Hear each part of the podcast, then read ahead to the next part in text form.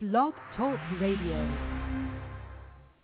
I hate you both. I've hated you ever since I can remember. I hate you, and I wish you both had cancer. Cancer? Yes, in the head. I'm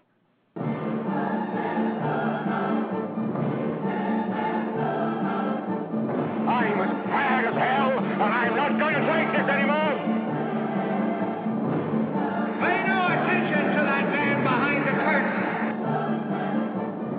Are you you built a time machine? Out of a DeLorean?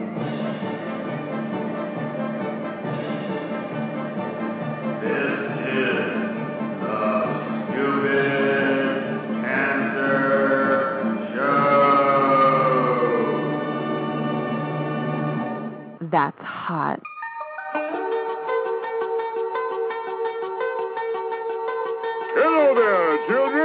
Hey, hey, kids! People seem to like me because I am polite and I'm rarely late. And now, the host of the Stupid Cancer Show, Matthew Zachary. Monday, July 27th. And we are once again live on the Stupid Cancer Show, the voice of young adults with cancer. We are your friendly neighborhood weekly social webcast, finally giving that voice to nearly 5 million young adults affected by cancer. This broadcast is a program of the I'm Too Young for This Cancer Foundation, a national leader in the fight against cancer, working exclusively on behalf of survivors and their care providers under the age of 40. Got cancer? Under 40? Sucks, huh? Well, get busy living because the Stupid Cancer Show is on the air. Welcome to tonight's broadcast, my friends. We are here to change the world, one chemo infusion at a time, and share all of our collective crapness. Now, call me a hippie, but do not call me a victim because I don't believe that change is possible if you never disrupt and challenge the status quo. I am still here. You are still here. And this is why we fight. Forget the cure. That's right, you heard it here first. Forget the cure. Survivorship is all that matters. So, welcome, my friends, to the Stupid Cancer movement because we're here to stay and the couch is comfy. You see, here in Stupid Cancer Land, we're not just about the quantity of your life, we're about the quality too. Why? Because there's more to the cure than just research, research, research. The need to cure cancer for Gen X and Gen Y, whatever that means, it's only going to come from within our own ranks. Are we on our own? Well, as I always say, if we're the generation that invented Google, Facebook, Twitter, and kept Sanjaya on American Idol all those weeks, we should be able to take care of our own. This is Generation Cancer, people, and it is our fight and our duty. I said duty. We have the sheer numbers, the voting power, and the influence to change the rules. Because remission is not an excuse for a cure, and survivorship is all that matters. Last week's show, the art of survivorship with singer, songwriter, rap artist Jesse Hershkowitz, survivor of non-Hodgkin's lymphoma, Christina Felice, young adult survivor of breast cancer, artist and photographer, and Seth Eisen, also a young adult survivor of Hodgkin's lymphoma, visual artist, performer, and educator. Tonight's show, our season finale, Stupid Skin Cancer. and our survivor spotlight, Therese Brewitz, young adult survivor of breast cancer, singer, songwriter, and contributing artist to the I2Y Benefit CD Volume 2. Dr. Jennifer Stein, Associate Director of Pigmented Lesion Service, Assistant Professor of Dermatology, NYU Langone Medical Center. And the one and only Courtney Clark, young adult survivor of melanoma, Director of Development and Marketing at the one and only Planet Cancer. So, hello, my friends, and welcome to yet another fun-filled and exciting romp through the hay on tonight's Stupid Cancer Show, and a Stupid Cancer welcome to all of our first-time listeners here on the Blog Talk Radio Network, and a special sign-out to everyone from the First Descent Retreat that just returned from Oregon. Coming to live from the Chemo Deck, our fabulous studio in downtown Manhattan. I'm your host, Matthew Zachary, a 13-year young adult pediatric brain cancer survivor. Joining me live in the studio tonight, as always, except for last week, our chief cancer anarchist, Jack Buffard. Hello, Jack. Hi, Matt. Did you miss me? No, I didn't think so. it was a pretty quick, simple answer. Yeah, apparently. And I didn't drown. what what did they call you? We're we're, we're already off cue. what did they call you? Drowns with style? Was that your nickname? No, that would have been my nickname had I drowned with style. Okay. But unfortunately, I didn't drown. Oh. Well, anyway, for our first time listeners, Jack will be monitoring our live concurrent chat room. So if you have any questions or something to say, well, I might ignore you. He won't, so nudge him to death as best as you can. And in our live studio audience tonight, we've set a new record for the amount of people that we're able to squeeze in here. Please welcome to the Stupid Cancer Show, or actually back to the Stupid Cancer Show, Rabbi Yosef Eliezra. Hey, hey. That's all you get. We got Matt, I thought you Matt, I thought you were changing my music. No, you don't get Come that. on. You don't win. I even cut some out. okay. Also live in our studio, returning champion Tommy Waters. Hello, world. That's what he got, Tommy Waters. I heard Tommy was filling in for me in some capacity. Tommy last did week. fill in for you last week, and he did a great job. All right. That's not what I heard, but thanks, Tom. And returning champion Anna Brower. Hi, everyone. And from the First Descent retreat, where uh, Jack just came from, our newest I2 Wire, welcome Carrie Stout. Hey, everybody. Because I know you like Care Bear. Oh, okay. Yeah, Care Bear. real name. Yeah, and Matt, Matt, for those of you that aren't familiar with uh, First Descent, when you're on a First Descent retreat, you don't go by your real name, and they give you a nickname. Okay. So my nickname was Radio, and Carrie's nickname was Care Bear. Fair enough. Now sit down. All right, and of course, as, as always, it is my esteemed pleasure to welcome uh, my official partner in crime here on the Stupid Cancer Show, hailing from the Windy City of Chicago, fellow young adult survivor and author of the acclaimed book Everything Changes: The Insider's Guide to Cancer in Your 20s and 30s, the lovely, talented, blocktastic, beautiful, spectacular Kairol Rosenthal. Hello, Matthew. Man, I missed that every week. I, I yearn for that. Ah, I'm so glad. And how are you doing this week? I'm doing okay this week. Yeah, Yeah. that's always good. That's good. Yeah. Yeah, Did you miss are- me last week? I did miss you last week, Jack. Thank you. I'm I knew I'd find to be back. somebody out there. who Yeah. I know. I know. I never have anything mean or bad to say about you. Well, That's rare. I was gonna So you're the one. But you can count on me. You can count on me. I can count on you. But you know what? You need me because I plug your book, and I'm going to read. Yeah, a clearly promo on Kairol's your life book would signing fall to tonight, pieces so. if you weren't doing that for her. So I don't know if she's just sucking up. Yeah, exactly. Yeah, Kairol, if if Jack didn't plug your book every week, you'd get just no attention. Isn't that true? Yeah, he's he's the man behind the whole operation. That is it. Yes. You could just stop that sentence at "He's the man." Okay, fair enough. Oh my God, why do you even bother? So, so this is our uh, our season finale. Uh, we're going to be off in August, as per the course. We were off in August in 2007, 2008, and um, I'm looking forward to not having to do the show. Even though, as much as I love doing the show, I think it's always good to take a little hiatus and re- reconstitute ourselves. And um, just for everyone out there, Kairol and I have been fastidiously planning the fall season, and it's going to be riddled with fabulousness. I am so excited about this next season. I don't know if we should give people a little preview or not, but one that I'm particularly excited about is something that I've been blogging about too. Last week I wrote a blog called Are You Overwhelmed by Cancer and Diet Choices? And it just opened up this flood of conversation between people who totally are overwhelmed by cancer and diet choices. And I'm really excited for this um, episode that we're going to have next season that sort of helps people get down to the bottom line of what do we need to be doing and eating and organic or vegan, this and that, and research and studies, and um, I'm I'm excited about that. I think it, I I hope it's controversial and um, if this is an expression, light shedding, we, can shed light on things. Can we get away with that here? Of course. Sounds good to me. You're the one who who invents new words, so. That is true. I do invent new words.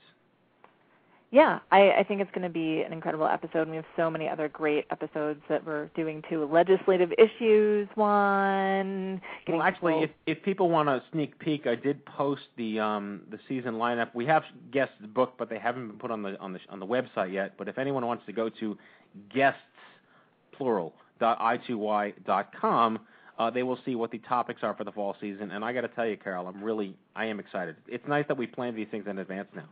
it's going to be great. And um, I'm, I'm sure we have a slot or two that's still left open. So I would love it if people have suggestions for shows that they would like to see, hear, have us put together, let us know. Shout Sex. them out. we did the sex show. I know that was my favorite. Okay. Actually, we're going to try to do a testicular cancer show and get Eric back on the show. Nice. Uh, Eric Shanteau, that is, Olympic uh, swimmer, athlete guy with the, the Johnny Ball sy- syndrome. Yes. Yeah. Uh, but if anyone, did you, were you on that show, Kairol, when he defiled our chat room? I don't. rem- I don't think That was when we had Heidi Adams from Planet Cancer on as a guest. Okay. Oh, yeah, there was yeah. something going on in Austin where they're all like in the same area. Oh, right. It was and Young Adult Cancer Week. Yeah. That was well, when we when, when we really put the censor in the chat room to to the test. Because Okay. everyone was like blah blah blah blah blah blah blah, and the, all the asterisks were flying because it was knocking out all the naughty words. Uh huh. All right. Well, then let's get him back on.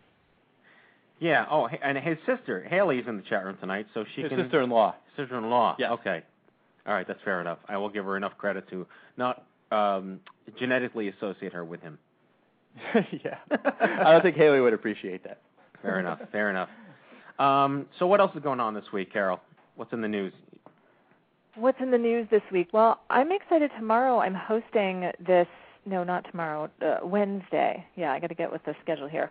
Wednesday on my blog, I'm hosting something called Patients for the Moment, and it's this really great blog carnival that was started by Duncan Cross. If any of you read Duncan Cross's blog, and so he started this thing where he sort of does a best of patient blogs, and it's not just young adult cancer patients; it's all kinds of patients who are writing really great, interesting subject matter issue conversation rants on their blog. So it's not so much the blow by blow of like I went to chemo today and I went to the doctors, but it's like really controversial, great, interesting topics that people like you and me are debating on our blogs. And so I'm going to be hosting that on Wednesday and I think it's a really great opportunity to connect with other bloggers who are facing similar issues but might have different kinds of diseases and get what we're going through.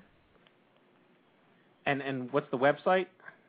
Well, my website is everythingchangesbook.com, and this rotates every week. They choose a different blogger to host it. I don't know if it's every week or every other. I think it's every week. So this week it's going to be on my blog.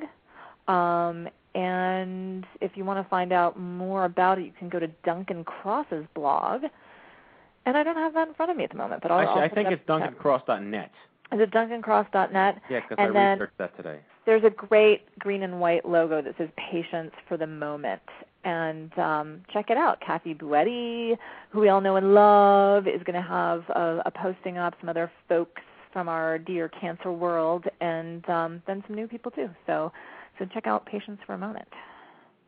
And uh, I, I just pulled up some of the things that I tweeted this week, and one of them was that uh, I found this article from 2006 that I do remember, but I had forgotten about, which basically said that teenage and young adult survival rates are much higher in countries with socialized medicine. How do you feel about that? Is that surprising? no it's not surprising at all but i think it's a totally apropos time for us to be talking about that and thinking about that um i've seen that kind of flying around online as well and i think it was from a 2006 report and you know i've it's just another great re- reminder that as young adults we need to be speaking up about healthcare reform it it hugely affects us it hugely affects our survival rates and our outcome and um we need to be getting on the horn with the um, congressional folks who make a difference and who are responsible to us. Interesting. I agree. Yeah. I mean, well, that that could be part of our legislation. Well, I think the show's going to be called "Legislate This." Legislate this, and you know, there's a hmm. huge, a huge gap of time in between now and then because we're doing that in September. It's July now. There's a whole month of all kinds of things going on. I know that Congress is in recess, but it doesn't mean that you can't call up your representatives and bombard them at their home offices. You know, you don't only have to bombard them in DC, you can bombard them at their home offices. Um, it's a great month to write a letter to the editor of your newspaper and talk to them about being a young adult with cancer and your need or desire for greater access to the healthcare system, public option, no pre-existing condition clauses, whatever you feel. You know, study up and see what affects you the most and what kind of changes you want and write a letter to the editor. They want to hear from real people, real young people with real illnesses. And actually, I will I will uh, I will compliment that by saying that we had a meeting with our PR firm uh, this week, and uh, actually, I'll spout out something I could brag about. We we reached 18 million people uh, through the media in the last year, and I'm just going to give us a little round of applause here because this is um, huge. because I have to give props out to every single person uh, in the I2Y universe for being uh, who they are, believing in what we do, and being a part of that outreach, which has generated uh, that media. And uh, it, it's really a testament to the passion that people have for the cause. And uh, but anyway, I, I digress because we met with them today, and they talked about how letter writing campaigns are like the new black. People um, are doing them again. He's pointing to Tommy. That's terrible. It's the new Tom. It's the new Tom. Okay, letter writing campaigns are the new Tommy. That's so bad. We're going to get a letter from the ACLU. You know that. Not that they're listening, but if they were. ACLU, NAACP. Yes, exactly. Michael Jackson's attorneys. Oh no. Maybe the Anti Defamation League. Yes. And, and what's the that? Cambridge Police Department. what? Oh God. Actually, we're at New York Law School, so the New York Law School Campus Safety Group. That's true. Okay, great. In any case, uh, that um, there's all these internet test uh, petitions now, but good old letter writing is still there, and it's still really effective. And More so than petitions is what Yeah. I hear from the guys inside the you know that building with the big white dome, the Capitol. You know when I've talked to staffers up at the Capitol, they've been like petition schmission, like you know great, so you can hit a little button on Facebook to put your name on a petition. It's really not what legislators are caring about. They want phone calls, they want letters. Right. So it, it's just really interesting that everything old is new again. Yeah, letters. Letters are where it's at. Yep. And uh, the other thing I wanted to point out was that there is, um, I think there's a, a Cure magazine put out a really interesting story about, um, you know, would you date a cancer survivor? And obviously they're like preaching to the choir here because, you know, would cancer survivors date other cancer survivors? Maybe, but would regular people want to date cancer survivors or non-survivors? And it's just a really, really good article. We blogged about it, but um, if you go to Cure Today dot com and just search for "Would you date a cancer survivor?" Uh, it's a really great story, and it had like I don't know something like I don't know like five or ten really powerful comments that were left to it to other links. Um, but you know, before we get to the news, Carol, any thoughts on that? Yeah, I think it's interesting to not necessarily assume that we as folks with cancer would want to date somebody else who has cancer. I remember being really shocked and glad to have my mind opened around this when I was interviewing this woman um in San Francisco for my book and she was saying, you know, I don't know that I would want to date somebody with cancer. Like I have enough health care problems of my own and it might be really really challenging to have two people in the same household who are both living with cancer. And I thought, all right, valid point.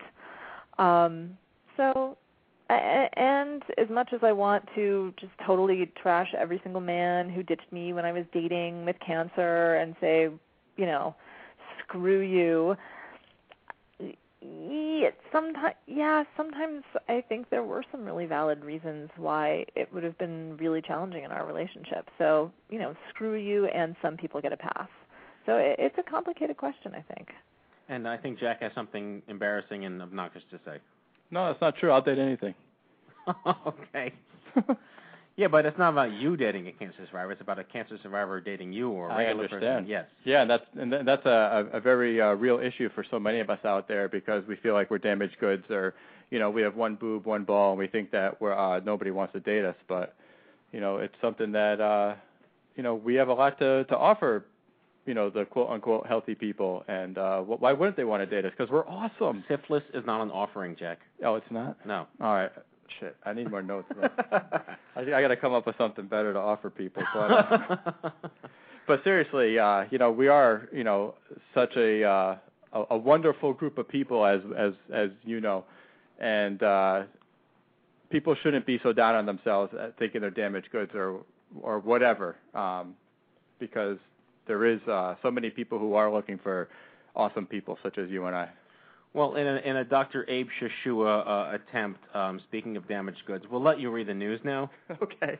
All right. So with that said, it is now time for the uh, for the stupid cancer news. Hello, I'm Kent Brockman, and this is Eye on Cancer. Just the facts, ma'am.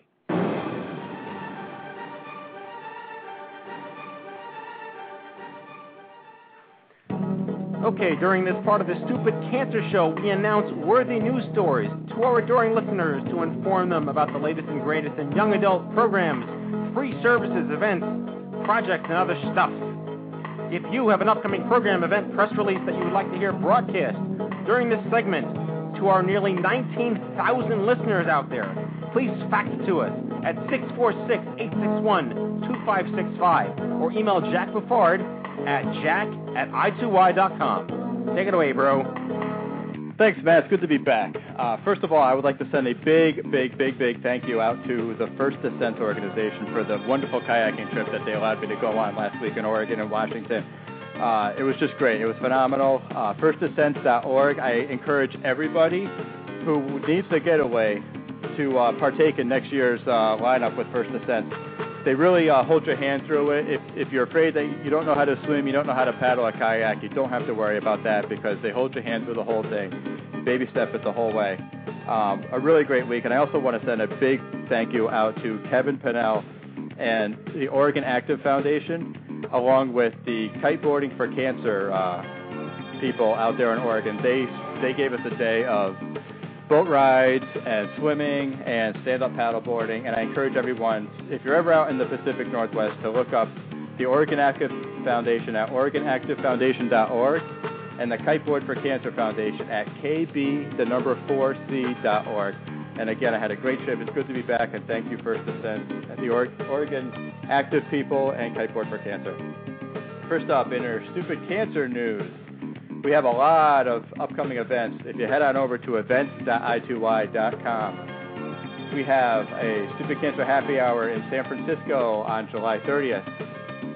We have a cancer conference in Long Island on August 24th.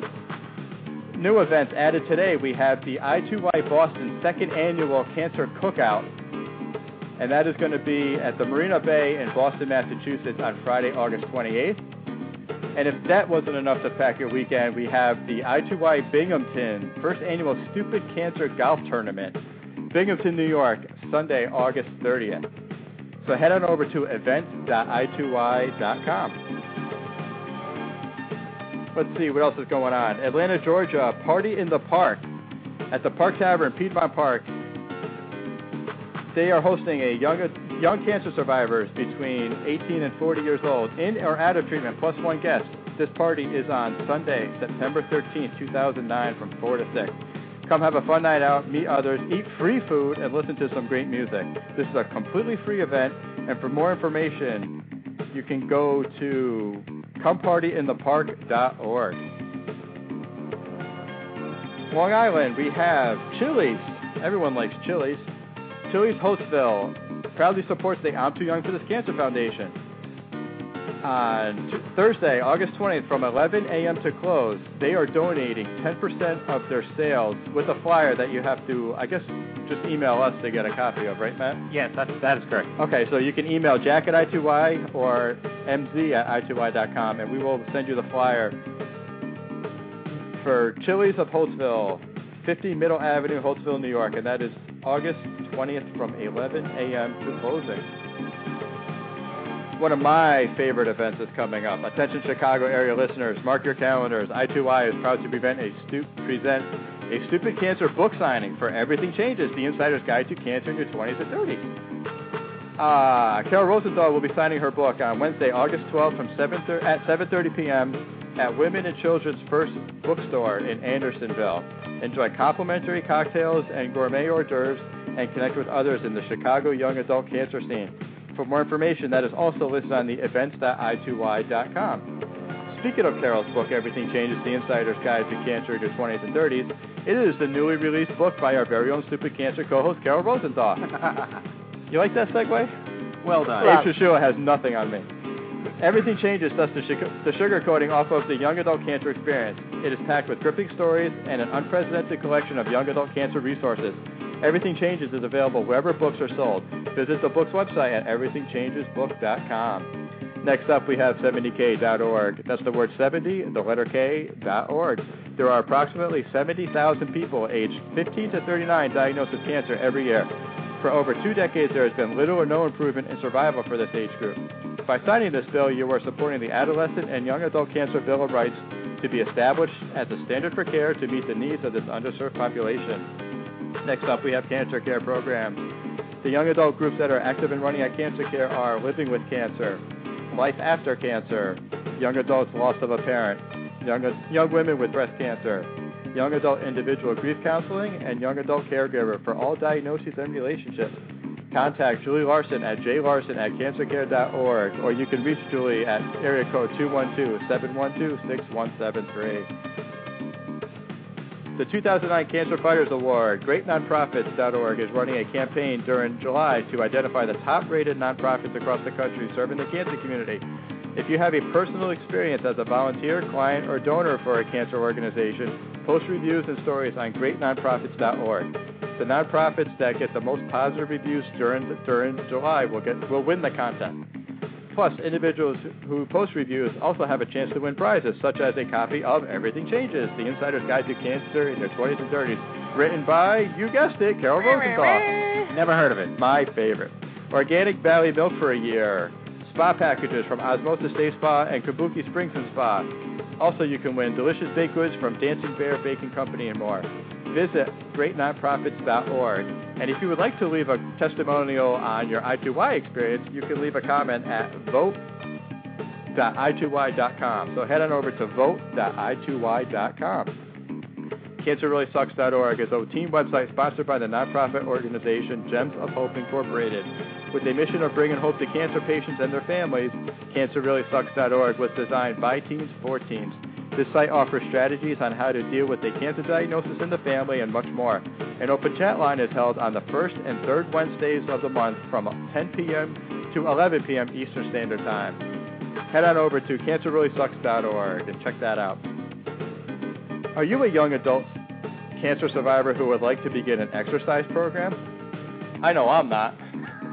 but if you are, I just got off a week-long exercise program. I'm going to need a couple months to recover.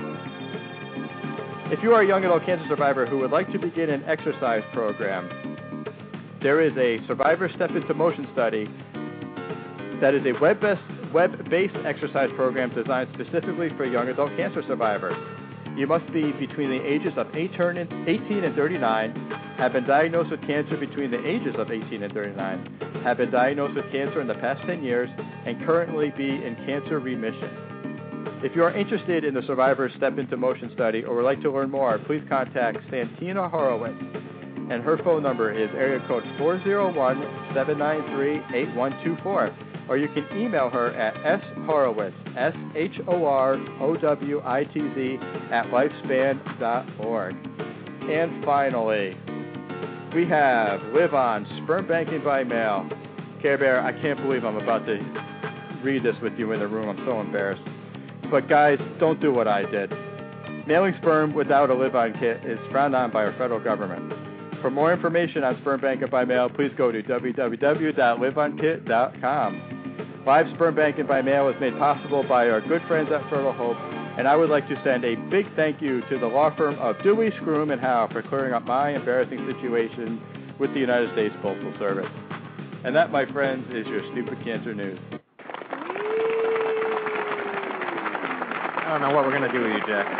I actually heard, Matt, that there's a guy named Screamin' at our First Descent who did the same thing I did. So I'm not the only one who's had that sticky situation with the Postal Service. He mailed sperm without the live on kit? Yeah, he just threw it in an envelope and put a stamp on it and sent it on its way. Probably not good under any circumstances. All right, well, on that note, um, that disgusting note, uh, it's time to introduce our, uh, our Survivor Spotlight tonight.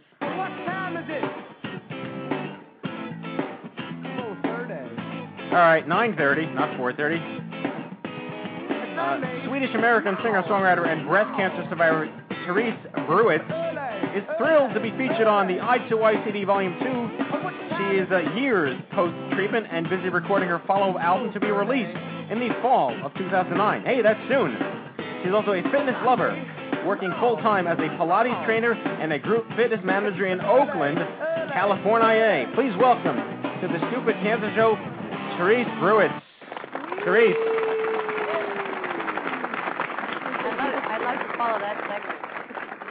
Y- y- yeah, but you're the lucky one. You get to follow the sperm banking accident. I know. Sorry about that. Yeah, lucky Wow. you. Oh yeah. Well, I'm thrilled to be here, so that's great. Yeah, I mean it's good to have you. Yeah, and it's good to be back. Actually, I think I was on the show a little bit over a year ago. You were, and uh, now you're part of our project, which is very Yeah. exciting. Yeah, it's. I'm really happy to be part of it, and uh, you know, it's it's a moving and gripping album, and you know, I'm just really happy to be part of it. Yeah, we've been cycling through all the uh, all the artists that are on it, and um, you know we had you on, but it's time to have you on because you're part of the campaign and the project. And I know we shipped you uh, a bunch of the CDs. What do you What do you think about it? I I think it's really good. I mean, and what's what's great is that all the songs are unique. I think all the songs tell a story, and um, yeah, it's it's just a beautiful thing. And um, you know, it also amazes me. There's so many really really talented and uh, young survivors out there, and doing you know doing what they love to do, which is play music. And also glad that we're honoring those who are no longer with us. That they had you know that we have them on the on the CD as well, and re- remembering them. Yeah, I mean that's that's clearly. I, I I wanted to put that message out there that you know this is yes we're we're here about people who are survivors, but we, there are so many people who lose their life every year uh, that are young adults who need to be honored, remembered, memorialized, and I don't know. At least for me, what what more appropriate way to embody that uh, through Yeah. the legacy of a compilations album like this? And the music lives on. I mean, Yes. their, their music lives on, which is really important. So, uh, so for the uh, for the sake of our fabulous uh, listening audience here, uh, why don't tell us your your quick uh, stupid cancer story? My stupid cancer story. Okay. Um, well, uh, I'm two and a half years post diagnosis, and I had breast cancer, and was diagnosed in '07. I went through treatment, and you know, I'm now I'm in full remission, still going back on my checkups and everything, and uh, really just hoping for the best, feeling good, but you know, life will never be the same again. And uh try to just do my thing you know live my life and and um i i was diagnosed i was first misdiagnosed. I think that a lot of young women have the same story. You know i found a lump in my breast and uh was told oh it's nothing. You know they did an ultrasound and six months later i went to the doctor for something else. Luckily that doctor was very um caught caught on what i was telling her and brought me in and a few weeks later i had surgery so I've heard that same story from so many young women that it's just so underdiagnosed, and they look at you and say, "But you look healthy," and and especially because I'm also a health and fitness person, so they sort of find it impossible. Um, and the fact of the matter is, I know a lot of health and fitness professionals who, who are breast cancer survivors. I work with a couple of them myself, and it's just, you know, that huge generalization comes back to me a lot, and it just frustrates me but that's my story. Uh, I'm really happy to be here, and I feel good, and, and uh, I get to play music, and so that's it. So, so tell us about this song that you wrote, December Sky. We're going to cut away to it in a minute, but uh, wh- Yeah. what's it all about? Well, December Sky, um, I just try to put myself inside the head of someone who's going through a hard time, and I think um, I wrote that song before I was diagnosed, but I think beyond, after that, I think even more of my songs have become that. It's not so much about me anymore. It's about what anybody goes through. Um, December Sky was about the hardship of finding yourself in a place. Um, I was picturing being a foreign country fighting fighting a war, but I thought about it later on. It could might as well be you know fighting cancer, you know trying to survive. So it's about that hardship, about loss, and but trying to come back again, find your find your friends, find your loved ones. Um, Well, uh, why don't we cut away to it, and uh, we can talk a little bit afterwards. okay, All right, this is December Sky. What's the album? it's called Scent of You. From the from Scent of You. This is December Sky by Therese Brewitz. Here we go.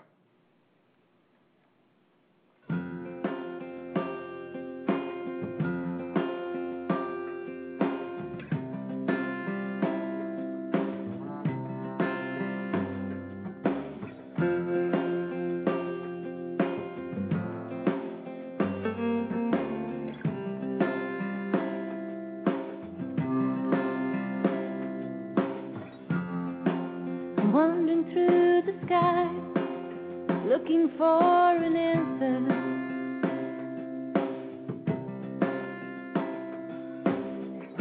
The stars are falling to the ground without a sound. They're ashes.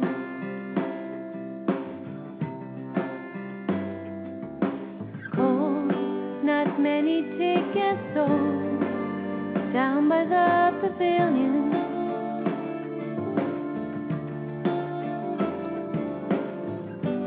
Rub my hands against your coat. One sailor in this boat, looking back,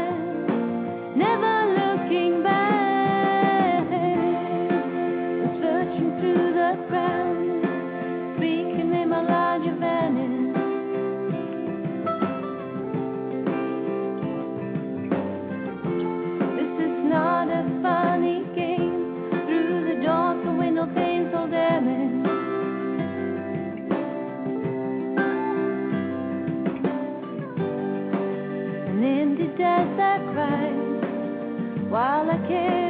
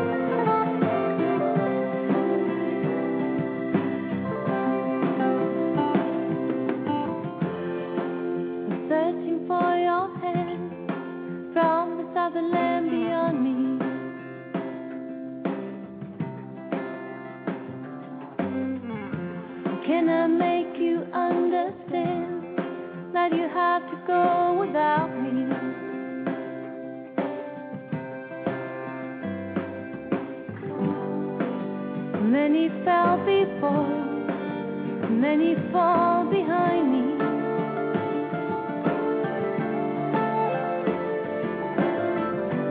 This is not the time to blow. One sailor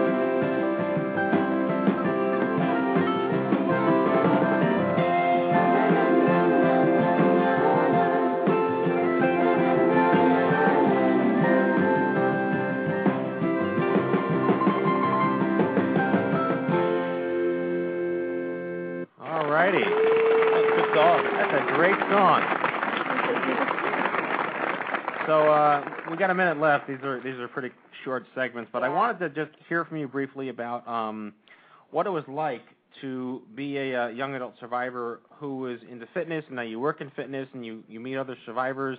Uh, we do a lot of shows where the uh, you know the patient becomes the, the mentor, uh, or the uh, the caregiver becomes the someone who needs to be cared for. Uh, was that your experience?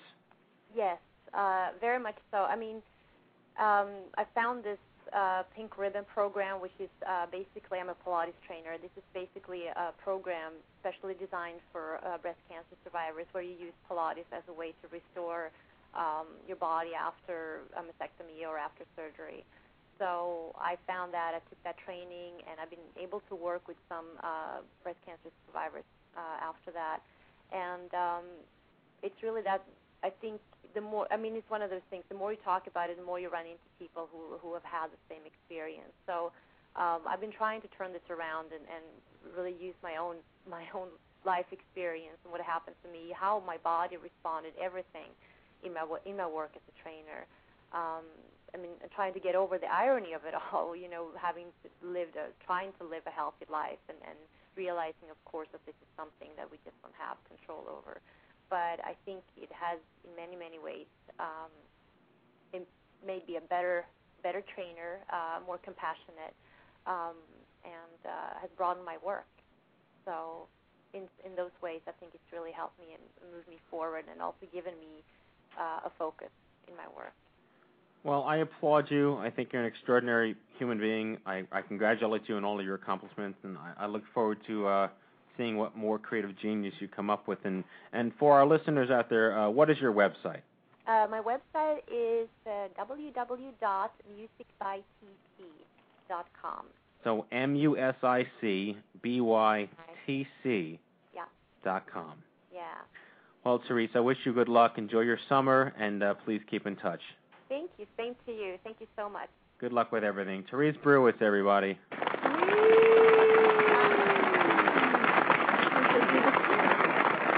Alrighty. And that brings us up to our next guest. Okay. Our first guest tonight is an associate director of the pigmented lesion section at NYU Langone Medical Center. Dr. Jennifer Stein specializes in examining patients at high risk for melanoma. Those at greatest risk for the disease are patients who have been previously diagnosed with melanoma, have a family history of melanoma, or have many and or unusual looking moles on their body. Dr. Stein uses tools such as dermoscopy, total body photography, and serial digital imaging to follow high risk patients. It is my pleasure, seriously, my sincere pleasure, to welcome to the show one of my oldest friends on the planet, uh, Dr. Jennifer Stein.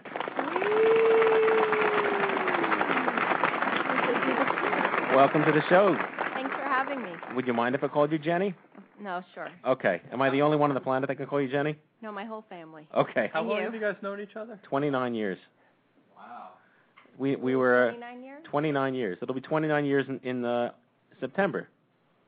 From the first grade. Yes, from first grade. I yes, J- Dr. Stein and I uh, have known each other since first grade. Which So is- she's always been smarter than you. Yes, she's always been smarter than No. me every single step of the way. Yes, exactly. Um, but in any case, I'm I'm thrilled to have you know we never really lost touch all these years, and it was so wonderful to see you go pursue uh, a medical career, and you know you've been paralleling what I've been doing here with I2Y, and I think it's very relevant and uh, and um, and pertinent that we bring into the conversation the issue of melanoma, skin cancer, the difference between the two, early detection, best practices, all the the panoply of of crapness that goes into helping reduce diagnosis, improve quality of life, and getting people to stop tanning. But I know that uh, you know Kairol and I like to lead off these conversations, and I'll I'll give Kairol the first question to uh to start the start the dialogue. Hi, I'm so glad that you're on tonight. I've got a lot of questions that I would love to have answered from Okay. you. So, what are the different types of skin cancer? Well, there's three main types of skin cancer we talk about. Uh, the first is basal cell. That's the most common type. And that's the kind, if you want to pick a skin cancer, that's the kind you want to have because it's the type that generally just stays in the skin and doesn't travel elsewhere. And it's the kind that people don't die from. Then there's a squamous cell, which is a little less common, but also usually just stays in the skin, can sometimes, but usually not travel elsewhere. And then there's melanoma, which is the big one that we worry about because that's the kind that people, if it's not detected early, melanoma can definitely be fatal. Now, fortunately, it's not that common compared to the other two, but it's a real worry. You know, if you're diagnosed with melanoma, you want to make sure you're diagnosed when it's still early and treatable and curable.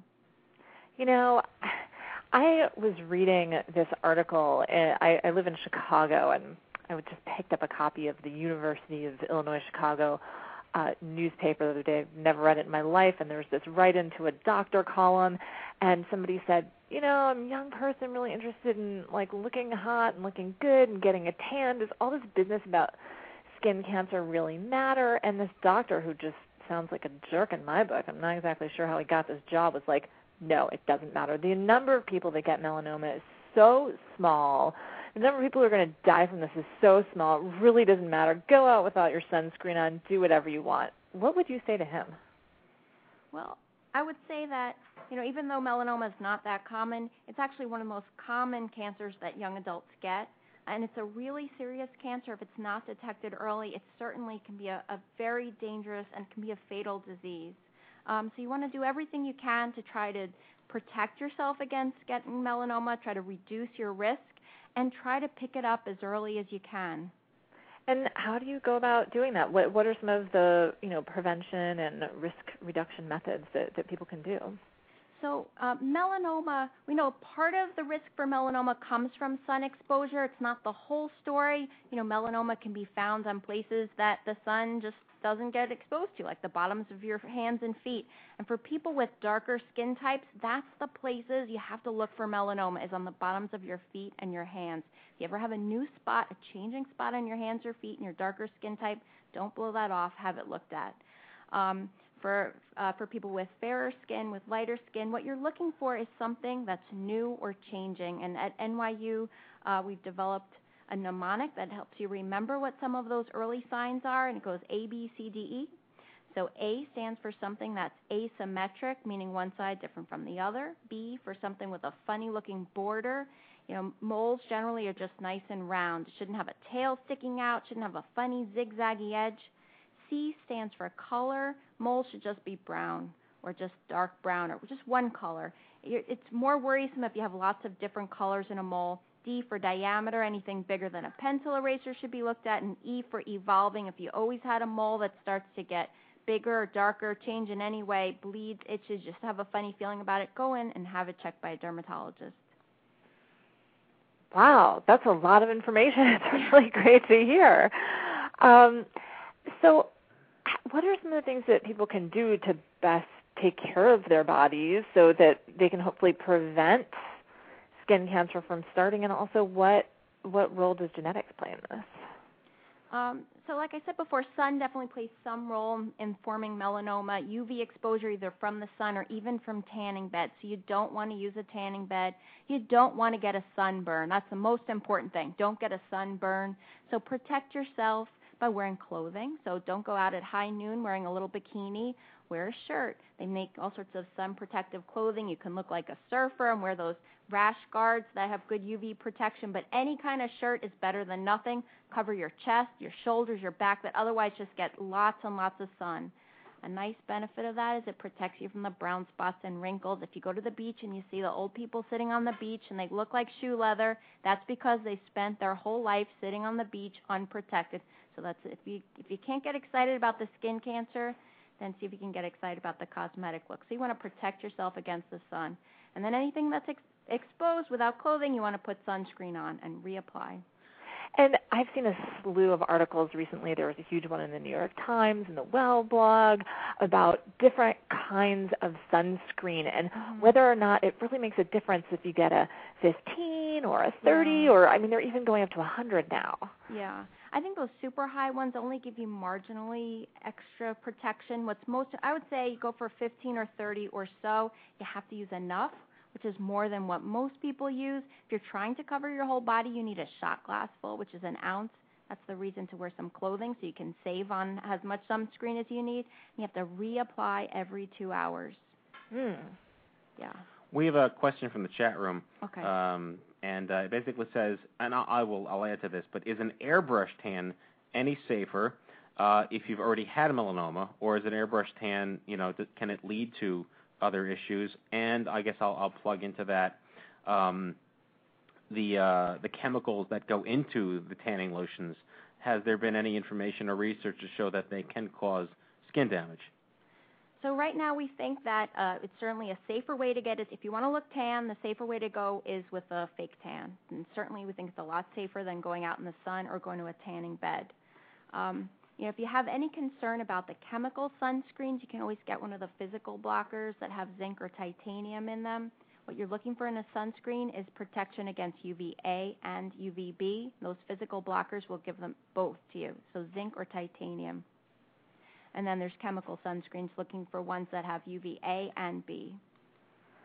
So I know I'm sitting here like scribbling furiously, and You know what? are.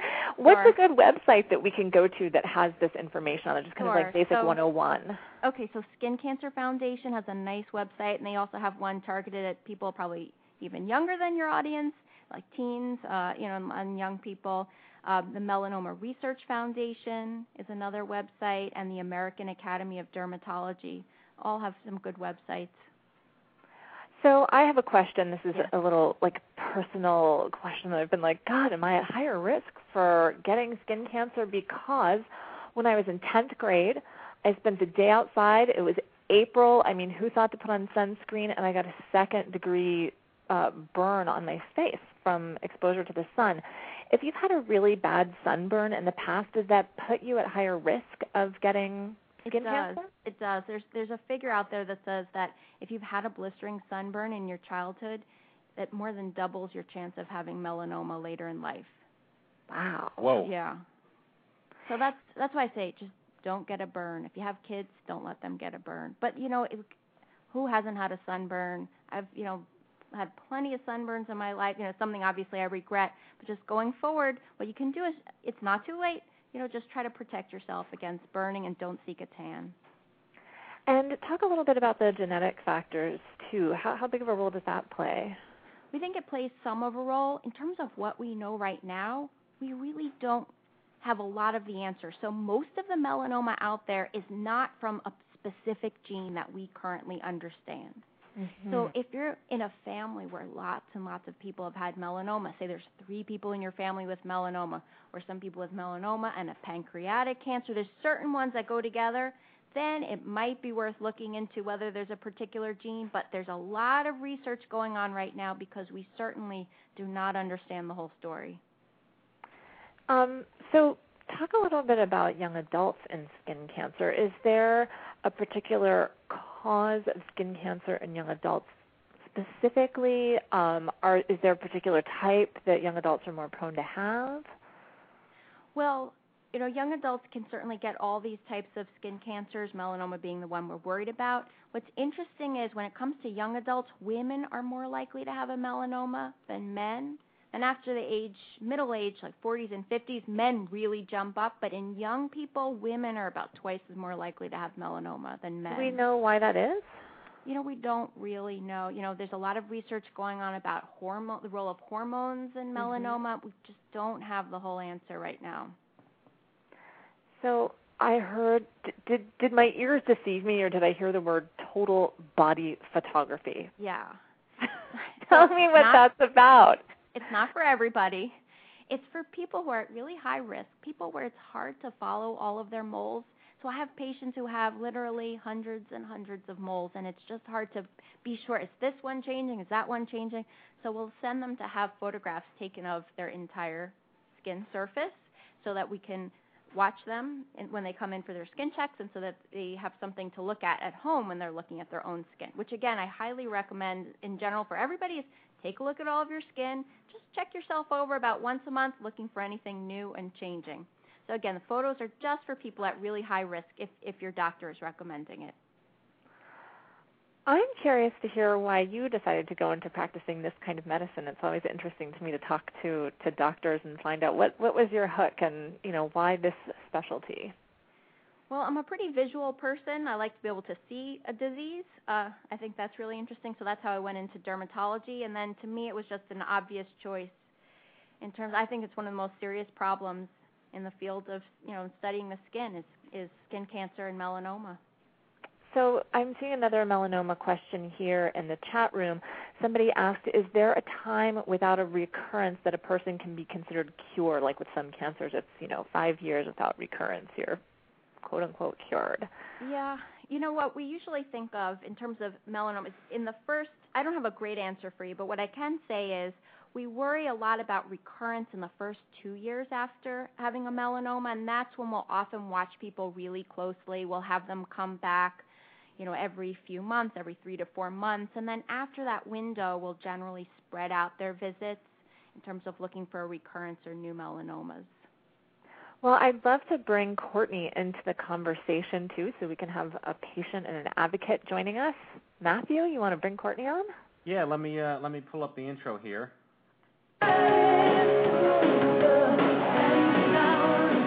All right. Courtney Clark is a three-year melanoma survivor and the director of development and marketing for Planet Cancer. Working at Planet Cancer, Courtney has had the opportunity to provide other young adults in their 20s and 30s with the same support, understanding, programs, and advocacy that she needed when she faced cancer at 26. Since 2007, Courtney has spent her life, I'm sorry, has spent her time, since then fundraising and traveling the country to spread the message that young adult cancer really does happen and needs to be recognized and treated. She lives in Austin with a house full of rescued animals. God, she's going to make us all look bad. Thanks to her former job as director of PR for Houston's Humane Society. Man, we're like the, we're like Satan compared to this. All right, please welcome to the show the one and only Courtney Clark. Courtney, Thanks, Matt. Thanks, Kairol, Matt. you know, you remind me of that movie, um, Defending Your Life, where Alfred, Alfred, you know, when like Meryl Streep was like the angel, and he's like just she rescues animals, she saves people from drowning, and like he's he like drinks shampoo. And I volunteer at the children's shelter in my spare time. Oh my God. Sorry. Oh my goodness.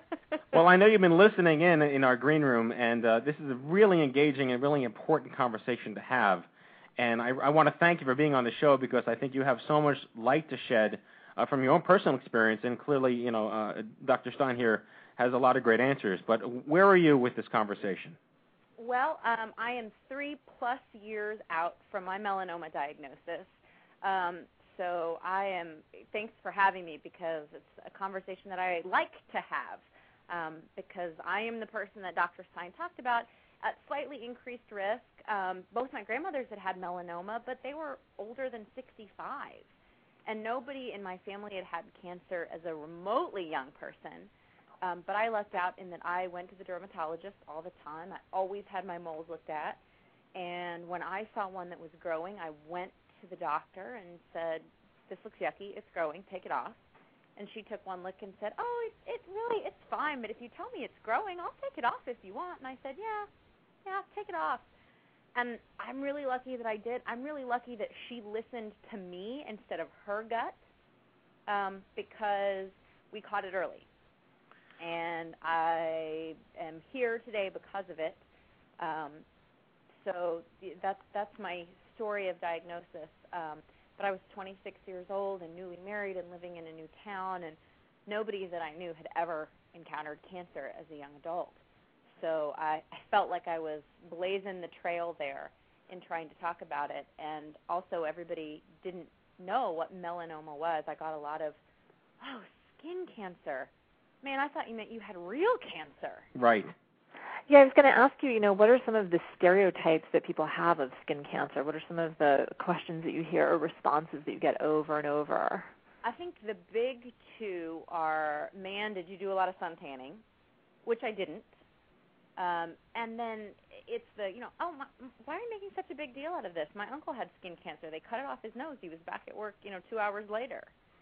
And he, his, their, you know, whoever that person was, their uncle, cousin, you know, colleague, of course, did have skin cancer, but it wasn't melanoma. Mm. And the fact that there exist three types of skin cancer, I think, does melanoma and its severity a disservice because I'm- people don't understand. I'm sure that we have listeners out there who have skin cancer and who have those questions to ask all the time or get those reactions. What's your comeback? What do you say to that? You know, I, I don't really. It's funny because I have a smart ass comment for about everything. Um, Me too. except in that case, I just try to educate um, because I, I, I don't want to alienate people and I don't want to make light of it. Um, I'll tell you what, Grey's Anatomy has helped a little bit. Say what you will about the storyline, but um, over the past couple months, now all I've had to say is, you know, what Dr. Izzie has, and all of a sudden everybody gets it, and it seems more severe now. Um, but uh, you know, I just try to educate. I say, well, there's three kinds, and this is the kind that can move other places in your body really, really quickly and kill you really, really quickly. So That kind of know, shuts them up, huh? yeah. So Yeah. wear your sunscreen. Uh, But it takes the chick from 27 dresses to drive that message home to the public. Yeah, and that's sort of sad, but at least at least there's a vehicle for it. Did I just embarrass myself by I was gonna acknowledging say, she you're was in the only 27 guy who, who knew what else she was in besides. I should have said knocked up. That would have made me a little more oh, masculine, Oh, yeah, correct? yeah, yeah, Okay. know all her. right. Probably true. But then you had that whole childbirth scene to contend with. I did. I did You have to exactly. Admit that you saw that. You know, I think that the flip side of this conversation is is exactly that. I mean, melanoma and the young adult issue is really about we're all diagnosed like really late unless we happen to be lucky and be accidentally vigilant. And uh, guess I'll ask this uh, of Dr. Stein. Where is the uh, responsibility, or how does the educational process work, or the uh, or what needs to happen in the medical community as far as training doctors to not dismiss the potentials of these things, given the, the scenarios may be very uncommon. But I mean, I've heard outside of Courtney's, I've heard lots of stories where, and even our chairman, Dr. Sender, is, is one of the big melanoma, you know, guys in the country. He he sees people who come to him that their doctor said, oh, it's nothing, come back in six months, and they come back in two weeks to see Lenny, and they have like this iceberg where like just a little tip at the top is like this deep-rooted thing in their body. Uh, Dr. Stein, what can we do, or how do you foresee uh, changing the conversation to make more dermatologists aware uh, that this is a much more significant issue than it might be, they might think it is? I think dermatologists certainly can appreciate the seriousness of melanoma, but I think it's really important that if you ever have something that you have a bad feeling about, it's important to just listen to that. And I have patients who, once they have a diagnosis with mel- of melanoma, and that's it. Every time they go to the doctor, it means they're getting two moles cut off no matter what. And I don't think that's the right answer either.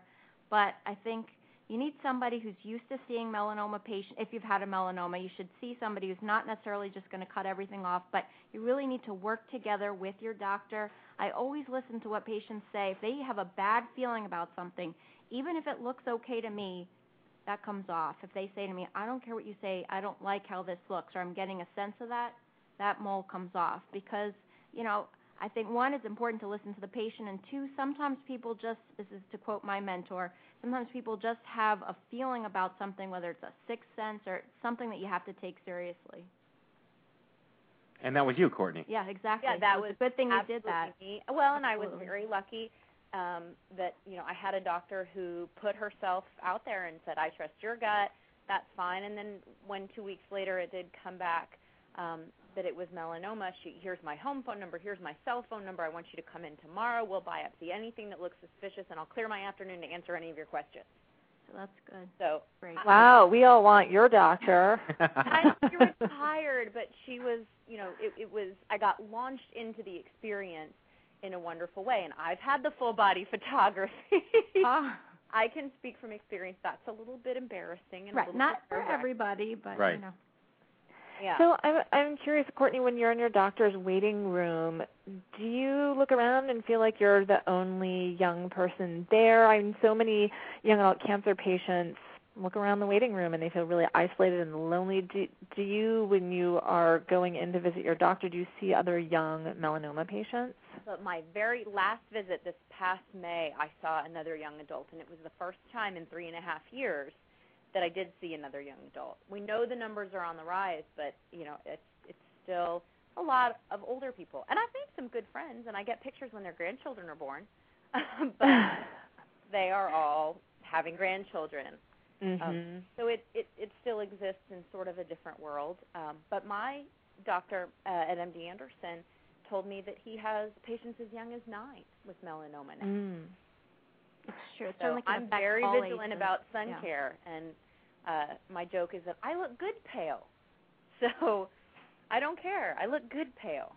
It's true, and see, like I said before, you know, think about the cosmetic look. All of you have the old people who look really wrinkled and brown, and that's from the sun. And and your nice pale skin now is going to serve you well as you get older. You're going to look younger than all of your other friends who are the same age. And I still have friends, believe it or not, that go to tanning beds. I know it's Wow. very, very common in young women. How are they like still in business? That's what I don't understand. Like in 2009, how are they still in business? Well, down the block from me is a big. There's so many tanning salons, which are just a couple blocks away from the hospital. You wouldn't believe, including one that always in the window it says recession special, five dollars a tan. Oh. Yeah. So, um, Courtney, I, you know, we had a, a question a couple moments ago about people being followed and for how many years you're followed. So you're three and a half years out. I'm curious to know how often you're followed now, and you know, I, I, I think I could make this huge sweeping generalization that everybody who's had cancer has some kind of fear of recurrence. It, it crosses their mind somewhat. What role does that play in your life? Well, I'm on the three month plan, um, and my doctor at MD Anderson set it up so that I see him every six months, and then I see a general dermatologist every six months, so that I'm alternating. I go dermatologist, surgeon at MD Anderson, dermatologist, surgeon at MD Anderson, um, and that way cause they just figure they cover all the bases. And I'll do that until five years out, um, at which point they'll probably slow me down a little bit. Um, but fear of recurrence, oh, at first, so bad. And that was what really drove me to seek out the young adult cancer community because you're just sort of launched back into the real world and you're constantly worried that it's going to come back, especially right before that three month follow up, yeah. And everybody in my family was like, "Don't be such a drama queen. The doctors told you you're cancer free. Get over it. Move on." I love that line. Yeah, yeah, get over it. It was great to hear like I'm not being a drama queen. That is so normal. So, you've you've really plunged full force into the young adult cancer world, and you now work for Planet Cancer. And I'm curious to know what does it feel like to both be a young adult cancer survivor? You know, you're getting your checkups every three months, and your job is all about young adult cancer. What are some of the pluses and minuses of that? Is it do you ever feel like you wish you could get a break from it, from cancer? Um, you know, I haven't. Knock on wood, so far that's never happened. And I've I've had the question posed to me um, by a couple of young adults, like, well, I didn't want to tell you that my cancer recurred because I feel like if I tell my friends with cancer that they'll worry that it's going to happen to them. And I think you know, it's not some great cancer lottery where like because your number got pulled, mine's not, or because your number got pulled, mine is. Um, you know, it doesn't it doesn't work that way. And I think that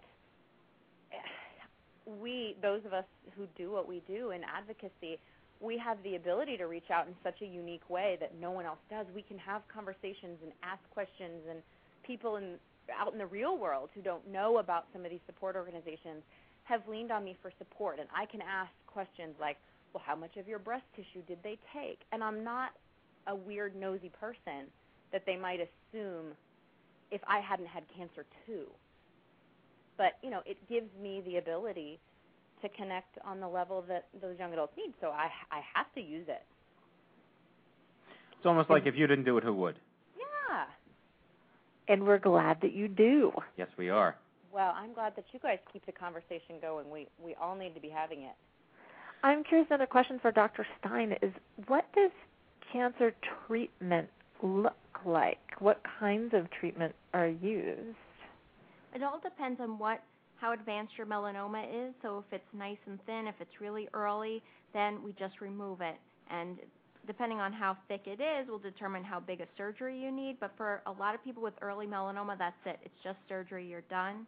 Um, once you get into more intermediate thickness melanoma, sometimes they'll do something called a sentinel lymph node biopsy, where they'll take out a single lymph node in the area of where you had your skin cancer to see if it's spread at all.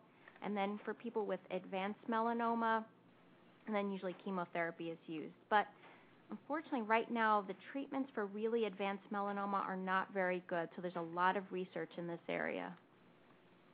So if you have an advanced melanoma, I think it's a good idea to get yourself to a large cancer center where you can get involved in a trial. Those people often will do the best. And it's important just to help to advance research in this area. Well, we just got a lot of questions in the chat room. Um, I'll just I'll say all three. Okay. Um, but one of them is: Are freckles and moles the same thing? Uh, where is the best place to reapply sunscreen throughout the day? Um, and uh, should there be a social movement banning tanning? And I'll, I'll just dovetail off that because I remember that in certain states they're now requiring parental permission for minors to get tanning. So those are three things. You could lock them all together. What do you want to talk about? Okay, I'll do quickly. Freckles are slightly different than moles. Freckles usually get darker with the sun. They're just different under the microscope. So a lot of times people with fair skin and red hair have freckles. Uh, often they come out when you're a kid. Moles are actually growth, so they're groups of little cells that make the normal pigment in your skin, and it's the same cells when they go awry make melanoma. So that's freckles versus moles. Uh, what was the second question? The best place to reapply sunscreen. You want to put sunscreen everywhere that's not protected by clothing. So face, hands, whatever is exposed, and wear a hat. It also gives you a certain amount of shade. Again, I just want to make one point. For people who are really being careful about the sun and and being and protecting yourself, you want to make sure you get enough vitamin D from your diet. So don't get the vitamin D from the sun, just get it in your diet. Milk, fortified foods, a supplement if you need to. Or people like us who live in Chicago and see the sun about three days a year. Yes. Right. Yeah. Get it yeah. in your diet. Seattle, Chicago, and London. No melanoma. Well, not no, but certainly compared to say Australia, Yeah. you know, Florida, oh, Arizona, they're in better right. shape, right? What was the third question? Oh, like should Banning there be tanning. banningtanning.com. I mean, the fact that a 13-year-old can go in and get a tan without I mean, I certainly obviously I'm against tanning beds and I and I certainly support better regulation on who's allowed to go in and and, and do tanning. Uh, You wouldn't believe the number of people I ask people, "Have you ever used tanning beds?" Yes, when I was in high school, every week or, or multiple times a week. And so I think obviously that's got to be discouraged. Courtney, any uh anything else going on? Yeah, I would certainly ban tanning, especially for, I mean, young kids. It's so silly. And I know that there's such an emphasis on how we look in our society, and that will always be the case. But like we were talking about earlier, there exists a at least safer alternative in sunless tanning creams and sprays, and it's you know it's ridiculous. I agree. And I I always try and support it, especially with the young women in my life. And just because you had a melanoma doesn't mean that you did it to yourself because you were in the sun or you got a burn. You know, it certainly happens to people who've not had, you know, so I, so I don't think you need to take the blame for that or or the stigma that goes along with it. But still, going forward, in general, people want to reduce their risk by not seeking a tan or seeking a burn. I'm the only person I know that went to Hawaii and came back paler than I left. I am with you on that one. I, I join you in that one. yeah, I left with the like the self tanning cream on, and it wore off over the week that I was there. and the SPF 75 kept me covered head to toe. The little zinc stick in my pocket. Uh huh. So it it, it works. Absolutely. And they now have zinc, by the way, for people that don't know. That's clear. It's not like Mhm. the pink stuff your not mom. like the stuff with the lifeguards from 20 years ago. Sure. Micronized, rubs in better. You just have to rub it in. But the sunless, I just want to make one point. Sunless tanning does not protect you against uh, against damage to your sun, skin from the sun. So it looks good, but it's not protective in any way. Well, and that always gets me too with you know the tanning salons who market Ugh. and say get a base tan before you go on spring I know. break. So that, Doesn't that's protect not, I'm correct in thinking that that Correct, doesn't actually correct. Yes, you, yes. right? Yes. Do you guys think a day will come like like right now you see like in movies and on television no one's smoking anymore because smoking's uncool. Do you think in a few years being pasty white will be like the in thing as opposed to tanning? God bless Kate Winslet, right? Right, exactly, Yeah. exactly.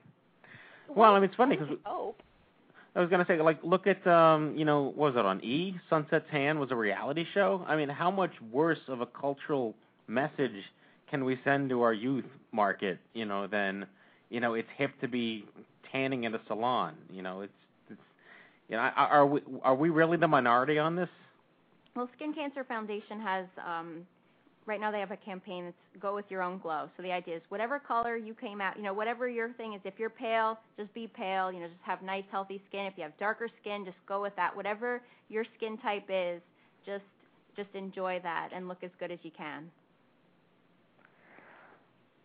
Well, I want to thank you guys for being on here. I mean, that's that's. Well, kind of I have one last question. I have Oh. one last question. Go for it, Matthew. Um, do minorities that have more melanin hmm are they as equally prone to melanoma? No, fortunately they're not. They're definitely, you know, they're lucky in that way. They're protected against it. But like I said before, I'm to say it one more time. If you have darker skin, always look on the bottoms of your feet and on your hands. Bob Marley died of melanoma. And that, that, then that's where that's where it was. So, and a lot of times those people people with darker skin aren't checked as carefully or you know they're not as aware. I don't think there's as much awareness out there because fortunately they're not as high a risk, but you just can't blow off a new or changing lesion on your hands or foot if you have darker skin. oh, and I'd love to share a tip that I learned actually. Go for it. My doctors told me to involve um, everybody else in the process. Yes. So, you know, my boyfriend is supposed Yes. to check my back because Yes. I can't see that, and my lady doctor is supposed to check my lady part. Yes. And my very favorite one is that my hairdresser is supposed to go through my hair and look all through my scalp. Excellent tips. Yes. So A lot of people come in with things that their hairdresser found. Yep. Yep. So she knows that she's got to keep a good eye on anything and and let me know if it's changing. And it feels so good too. Excellent. Love to have my hair brushed. I, I I had not had a use for a hairbrush in ten years, Or a hairdresser. or a hairdresser for that matter. Well, it makes it all the easier to check your scalp. Yes. Did Matt have hair when you when you guys met when you were six Oh years old? yeah, lots of curly hair. Yeah. That big Jufro, right? I had a, I had a huge my first grade Jufro. Yes, yes, exactly. Uh, well, all right. I promised her uh, I I might not do this, but I'm just going to because we're going to conclude the show. But I have to say that I, I really love uh, Dr. Stein, who was originally Jennifer Sherinsky, and uh, how I, how I knew her in first grade, and she was my first grade crush. And we have a, a little. I have to share this because it's just she's here. How how often is it that someone I've known for 29 years is I'm all ears. on the radio show? And that is uh, for Valentine's Day in 1981. My mother and I went to the local drugstore, and I bought her a little tiny Russell Stover's heart. And I waited outside her house for 30 minutes, fretting in fear, in my mom's station wagon, only to walk up to the door, knock on the door. Her mother answered, called Jenny over. I gave her mother the box of chocolates and ran back to my mom's car. and We drove away. It's true. Yeah, it is true. Yeah. That's pretty adorable. And ever since I always tell my husband he has to get me chocolates every year. Yes. You say you set me up for that. I wrecked it. Yeah. I wrecked it for Evan, who I hope is listening tonight. well, in any case, this was a great show.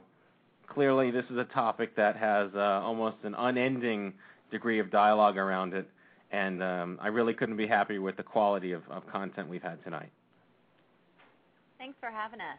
Thanks so much for Yeah, having me. good stuff, good stuff. All right, well, with that said, um, let's uh, let's hit up our, our closing sequence. Let, let's thank Courtney Clark from Planet Cancer and Dr. Jennifer Stein from NYU. And uh, I get, actually, before we start our closing I will remind everybody, and I will remind. Actually, Jack didn't even know this till tonight. Tonight is our season finale, not our series finale, our season finale. We are off in August. We will be coming back on September 7th, and we have uh, Ethan Zohn from uh, Survivor and from Grassroots Soccer will be our guest, and we're going to get some other great guests lined up for that show as well. And if you want to check out our fall season, uh, go to guests, plural, guests.i2y.com. So uh, thank you, everybody. Uh, a really great season, a really great way to end. Uh, just uh, an amazing couple of months here since we started with Blog Good Talk stuff. Radio. So uh, Jack and Kairol, you guys have a great hiatus, and um, thank you to everyone in the chat room. Thank you to everyone listening tonight. Have a wonderful, wonderful summer. And uh, and now it's time for our closing sequence. Bye bye. Prepare to activate. Uh, I hear there's rumors on the uh, internets. You ever seen a grown man naked? And so, to all of you, a fond farewell. Hooray, I'm helping. You are a meathead. Oh, Magoo, you've done it again. That was so terrible, I think you gave me cancer. All right, folks. That is tonight's show. I hope you had as much fun as we did poking a stick at Stupid Cancer. I'd like to thank our guests, Therese Brewitz, Dr. Jennifer Stein, Courtney Clark. I'd like to thank our live studio audience, Joseph, Joseph, Joseph, Eliezra, Tommy Waters, Anna Brower, Carrie Stout, as always, Jack Buffard, Kairol Rosenthal. And again, we are on hiatus till September 7th. Check back here. Uh, same bad time, same bad channel. If you've missed any of our previous shows, check out the archives at stupidcancershow.com or subscribe to our podcast at itunes.i2y.com. And if you don't already have Kairol's book, Everything Changes, The Insider's Guide to Cancer in Your 20s and 30s, remember it is available wherever great books are sold. It is not, uh, remember, if it's not stupid, it's not cancer. We will all see you back here in September live from the chemo deck. Jack Buffard, Kairol Rosenthal, Captain Stubing, and I wish you all a phenomenal summer. Go to bed, Leah. Fokker out anymore. It's an open smile on a friendly shore.